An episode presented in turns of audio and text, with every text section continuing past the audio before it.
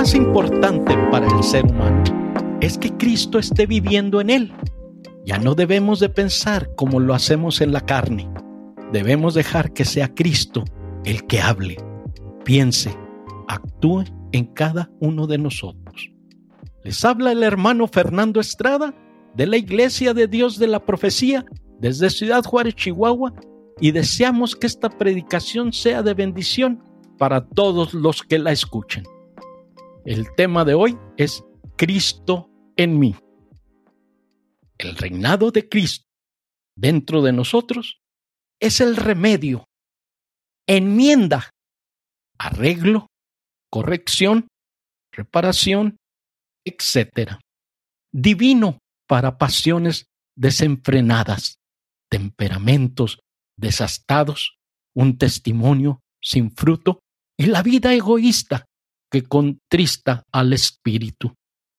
La regeneración es el ataque, invasión, irrupción, etc. de la vida de Dios. Cristo en mí. Esta predicación cristiana está basada en Gálatas 2.20. Con Cristo estoy juntamente crucificado y vivo. No ya yo, mas vive Cristo en mí. Y lo que ahora vivo en la carne, lo vivo en la fe del Hijo de Dios, el cual me amó y se entregó a sí mismo por mí. Pablo tuvo dos revelaciones distintas de Jesús. De camino a Damasco, Jesús se le reveló. Esta revelación mató la enemistad de su corazón y le convirtió a Dios. Luego, él escribe a los Gálatas que Dios tuvo a bien revelarle a su Hijo en mí. Gálatas 1.16.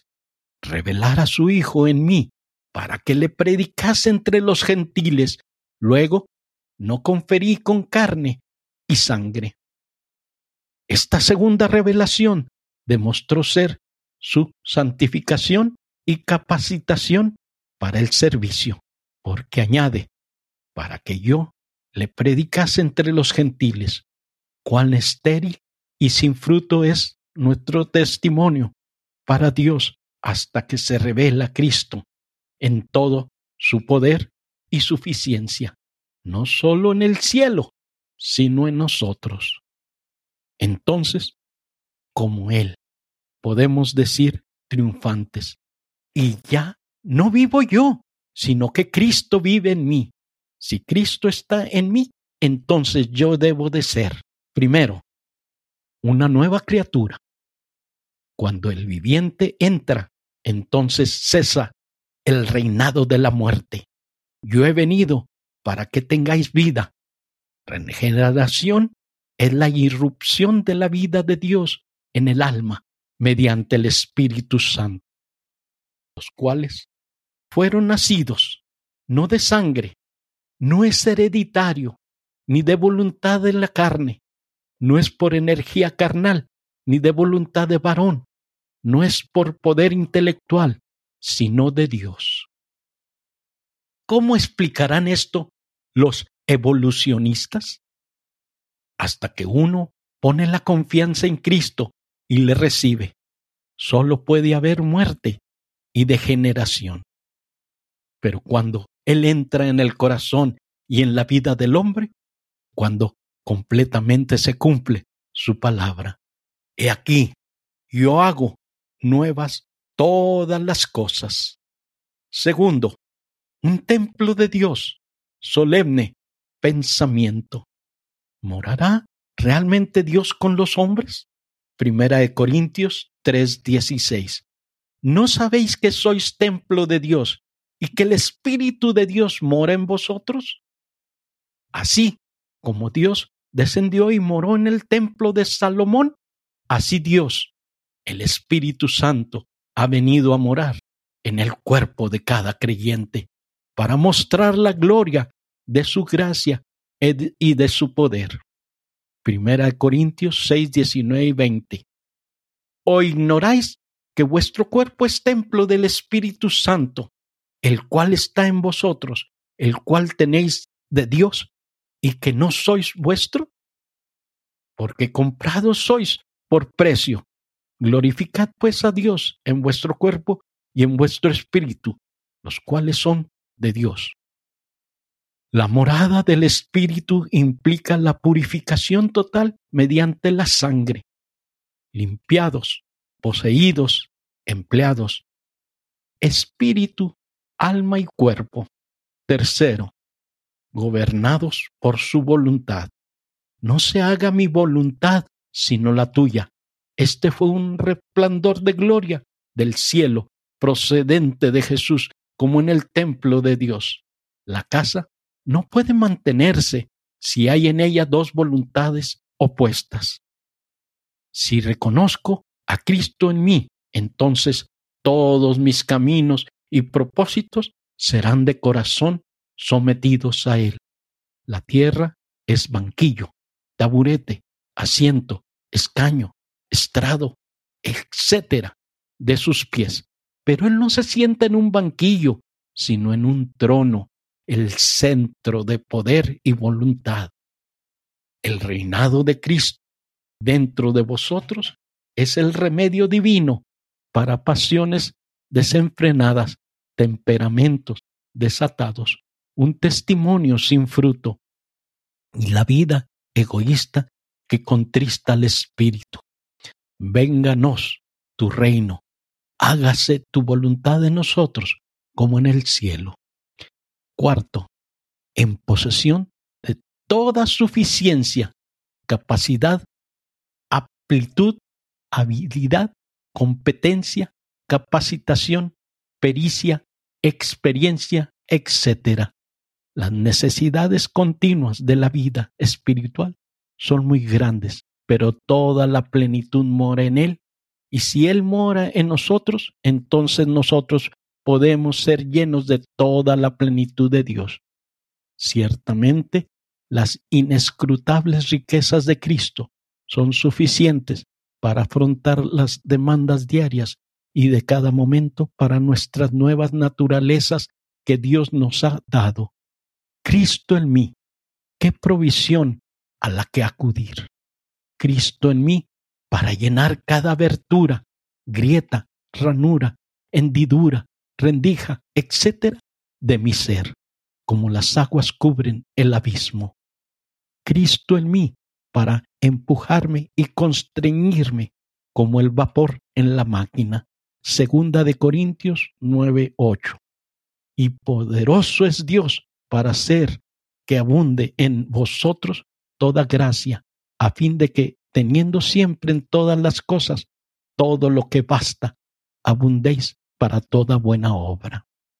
Quinto, los placeres pecaminosos no tendrán atracción para mí. Si alguno ama al mundo, el amor del Padre no está en él. ¿Qué comunión puede tener la luz con las tinieblas? Si Cristo satisface plenamente los deseos del corazón, no habrá anhelos en pos de cosas contrarias a su voluntad. Cuando los cristianos siguen en pos de cosas dudosas, ello es una evidencia de que no se confía plenamente en Cristo. La que está satisfecha con su amante marido no busca a otro. La hoja de col no tiene para la mariposa la atracción que tiene para el gusano de seda. Aquellos cuyas vidas están escondidas con Cristo en Dios podrán sus afectos en las cosas de arriba. Sexto, dispuesto a sacrificarse por otros. Si Cristo está en mí, entonces se manifestará la vida de Cristo. Mateo 20, 28 como el Hijo del Hombre no vino para ser servido, sino para servir, para dar su vida en rescate por muchos. Él glorificó a Dios mediante una vida de sacrificio de sí mismo por el bien del hombre. No buscó la popularidad, esforzándose y clamando por las calles. Mateo 12, 19. No contenderá, ni voceará, ni nadie oirá en las calles su voz. Si Cristo está en nosotros, no nos esforzaremos por lograr los principales puestos de honor, ni por alcanzar los encomiendos, lisonja, elogios, ensalzamientos, loa, alabanza, etcétera, de los hombres, por cuanto Cristo nos ha amado y se ha dado a sí mismo por nosotros. ¿No deberíamos nosotros, por amor a los que perecen, darnos a nosotros mismos, a Dios, por su salvación? Séptimo, más que vencedores. El alma poseída de Cristo entrará en contacto con principados y potestades, con gobernantes de las tinieblas y con espíritus de maldad de una forma que otros no puedan comprender. Primera de Juan 4:4. Hijitos, vosotros sois de Dios y los habéis vencido, porque el que en vosotros está es mayor que el que está en el mundo. Nunca olvidaremos, mientras luchamos contra la incredulidad, la injusticia y todos los poderes de las tinieblas, que la batalla es del Señor. Dios que mora en vosotros. Él hace las obras. Filipenses 2.13. Porque Dios es el que en vosotros obra, así el querer como el hacer, por su buena voluntad. ¿Cómo debe el apóstol haberse hecho consciente del poder del Salvador que moraba en su corazón cuando dijo, todo lo puedo en Cristo que me fortalece? También nosotros debemos por fe echar mano de su poder omnipotente para que grandes cosas sean hechas en su nombre. La duda a la ignorancia de Cristo en nosotros es la fuente de la debilidad, infelicidad y desaliento en el servicio de Dios. Cree en Dios que Cristo, por el Espíritu, mora en ti. Cuenta siempre con su presencia, poder y plenitud y pronto cantarás. Gracias sean dadas a Dios que nos da la victoria por medio de nuestro Señor Jesucristo. Te seguimos invitando a que nos continúes leyendo y escuchando en www.lavision.com.mx. Te queremos recordar que cada domingo escuches un diferente mensaje y asimismo sigan leyendo nuestro blog. De la misma manera, te seguimos invitando a que si te quieres comunicar con nosotros, lo hagas a armandocaballero18 arroba gmail.com. Que Dios nuestro Padre Celestial los ayude hoy y siempre. Es el deseo y oración de su hermano en Cristo, Fernando Estrada.